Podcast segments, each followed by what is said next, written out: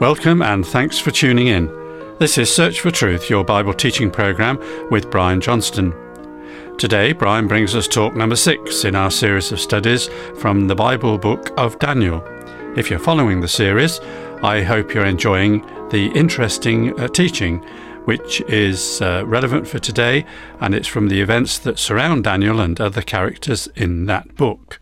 Today's talk is called Faced with Injustice. And this time the readings are from Daniel chapter 6, if you wish to follow. So let's join Brian now. Thanks, John. At the time of writing, the famous United States basketballer Michael Jordan has just been featured in the news, commenting on the number of black people shot by the police in the US and the revenge killings of police officers by blacks, which have been trending in news bulletins lately. He went on record as saying, As a proud American, a father who lost his own dad in a senseless act of violence, and a black man, I have been deeply troubled by the deaths of African Americans at the hands of law enforcement, and angered by the cowardly and hateful targeting and killing of police officers. Jordan said in a statement, I grieve with the families who have lost loved ones, as I know their pain all too well. The concern there is about prejudice. The claim is that in some places people are stopped, searched, and otherwise harassed for no other reason than the colour of their skin. In today's instalment from the book of Daniel, we find Daniel the victim of prejudice. We're starting at the beginning of chapter 6. It seemed good to Darius to appoint 120 satraps over the kingdom, that they would be in charge of the whole kingdom, and over them three commissioners of whom Daniel was one, that these satraps might be accountable to them, and that the king might not suffer loss. Then this Daniel began distinguishing himself among the commissioners and satraps because he possessed an extraordinary spirit, and the king planned to appoint him over the entire kingdom. Then the commissioners and satraps began trying to find a ground of accusation against Daniel in regard to government affairs, but they could find no ground of accusation or evidence of corruption, inasmuch as he was faithful, and no negligence or corruption was to be found in him. Then these men said, We will not find any ground of accusation against this Daniel unless we find it against him with regard to the law of his God. Then these commissioners and satraps came by agreement to the king and spoke to him as follows King Darius, live forever. All the commissioners of the kingdom, the prefects and the satraps, the high officials and the governors have consulted together that the king should establish a statute and enforce an injunction that anyone who makes a petition to any god or man besides you, O king, for thirty days shall be cast into the lion's den. Now, O king, establish the injunction and sign the document so that it may not be changed according to the law of the Medes and Persians, which may not be revoked. Therefore King Darius signed the document, that is, the injunction. Now, when Daniel knew that the document was signed, he entered his house. Now, in his roof chamber, he had windows open toward Jerusalem. And he continued kneeling on his knees three times a day, praying and giving thanks before his God, as he had been doing previously. Then these men came by agreement and found Daniel making petition and supplication before his God. Then they approached and spoke before the king about the king's injunction. Did you not sign an injunction that any man who makes a petition to any god or man besides you, O king, for thirty days is to be cast into the lion's den? The king replied, The statement is true, according to the law of the Medes and Persians, which may not be revoked. Then they answered and spoke before the king Daniel, who is one of the exiles from Judah, pays no attention to you, O king, or to the injunction which you signed, but keeps making his petition three times a day. That's an example of someone on the receiving end of prejudice. There's no reason given for why those other officials wanted to get rid of Daniel. Sure, they were jealous.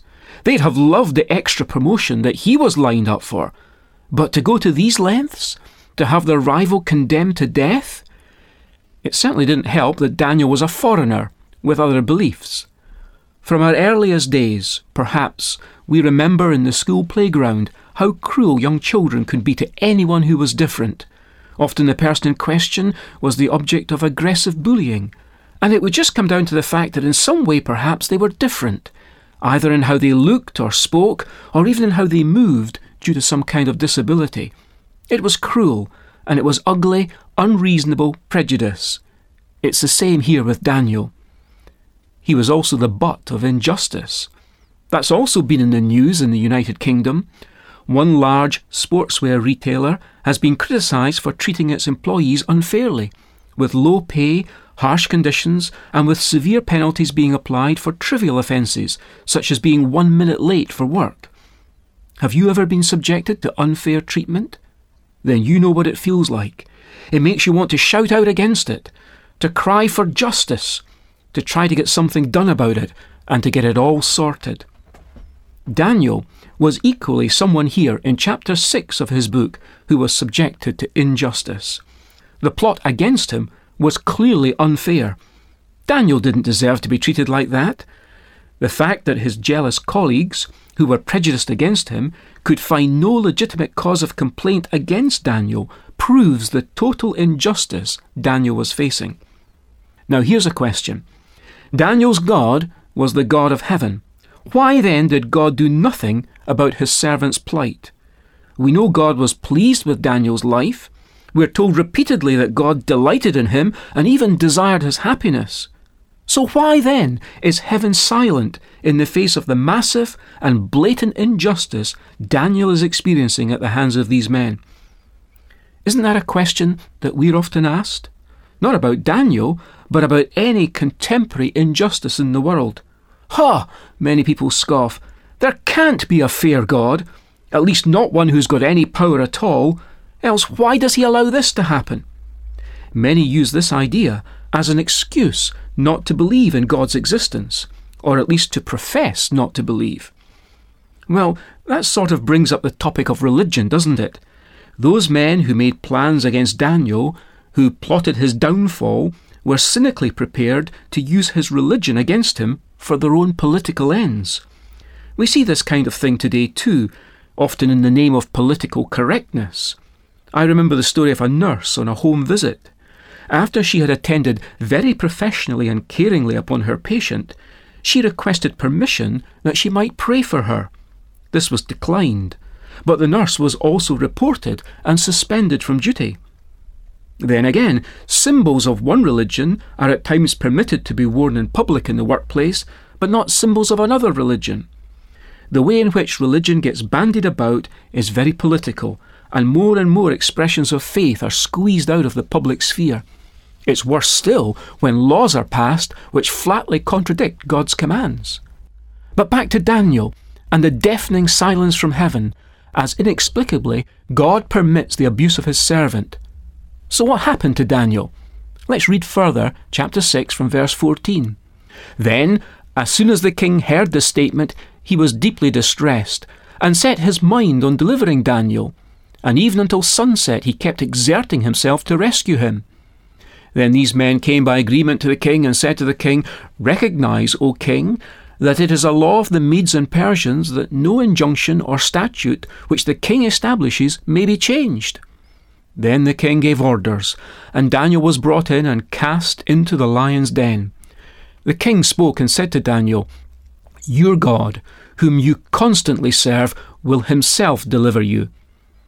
A stone was brought and laid over the mouth of the den, and the king sealed it with his own signet ring and with the signet rings of his nobles, so that nothing would be changed in regard to Daniel.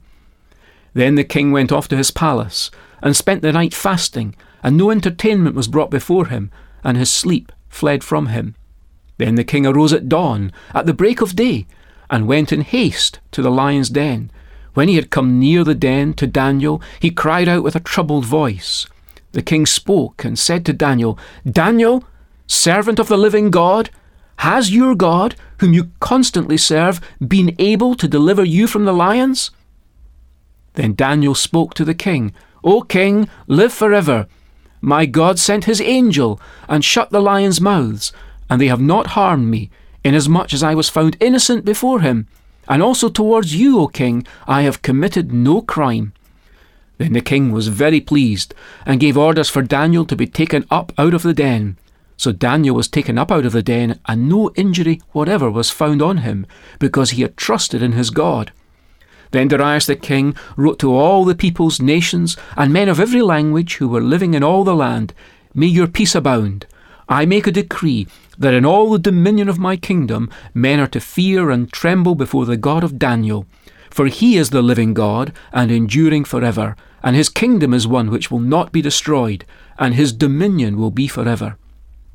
Now, I want you to notice with me how there had been no protest from the victim before his accusers, nor before the king, as he was being led away to the lions. Daniel speaks out only after the stone is rolled away to reveal that God has vindicated him. And that ending to the incident that we've just read about shows how God was ultimately glorified in the delivery of the godly from trial. As we've thought, in a world of prejudice and injustice, where religion is politicized and legislation contravenes God's decrees, God's silence is baffling to many, as is his allowing the abuse of his faithful followers. But, from the far side of another stone, the stone that was rolled away when Jesus defeated death, his New Testament spokespersons proclaim ultimate justice is coming.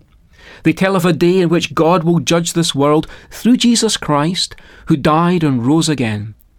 Then ultimate justice will be served, and every wrong will be set to right, and all will glorify God for the fact that He knew when to be silent, and He knew when to speak, and how to vindicate the righteous at the right time, so that in the end His name is glorified.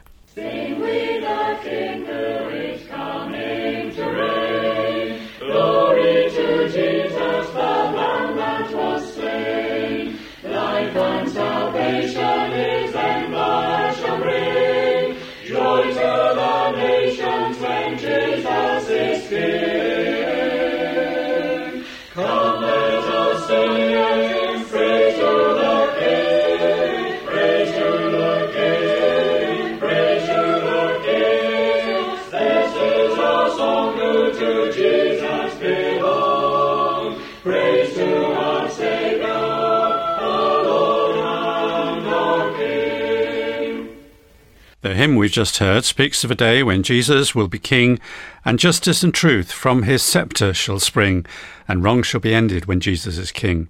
Uh, glorious to look forward to, isn't it? Uh, Daniel Decoded is the title of the transcript book for this series, and it's a reminder of all that's been said. It's very helpful to have one, and it's free.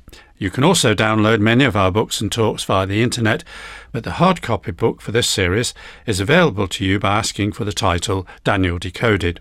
You can order by email or by post, and here's our address Search for Truth, Hayes Press, The Barn, Flaxlands, Royal Wootton Bassett, Swindon, SN4 8DY, UK. Our email address is sft at churchesofgod.info. Also, look out for Search for Truth featuring on www.twr360.org. And this will give you another excellent way of accessing again what you first heard here on air. So many thanks for listening. Sorry we've got to the end of today's broadcast. But it's been great to have your company, and I hope you're enjoying this series if you're following from week to week. If you can, do join us again for another talk in this series next week. But for now, it's very best wishes from our Bible teacher Brian, studio technician David, and our singers and me, John. So cheerio, and may God richly bless you.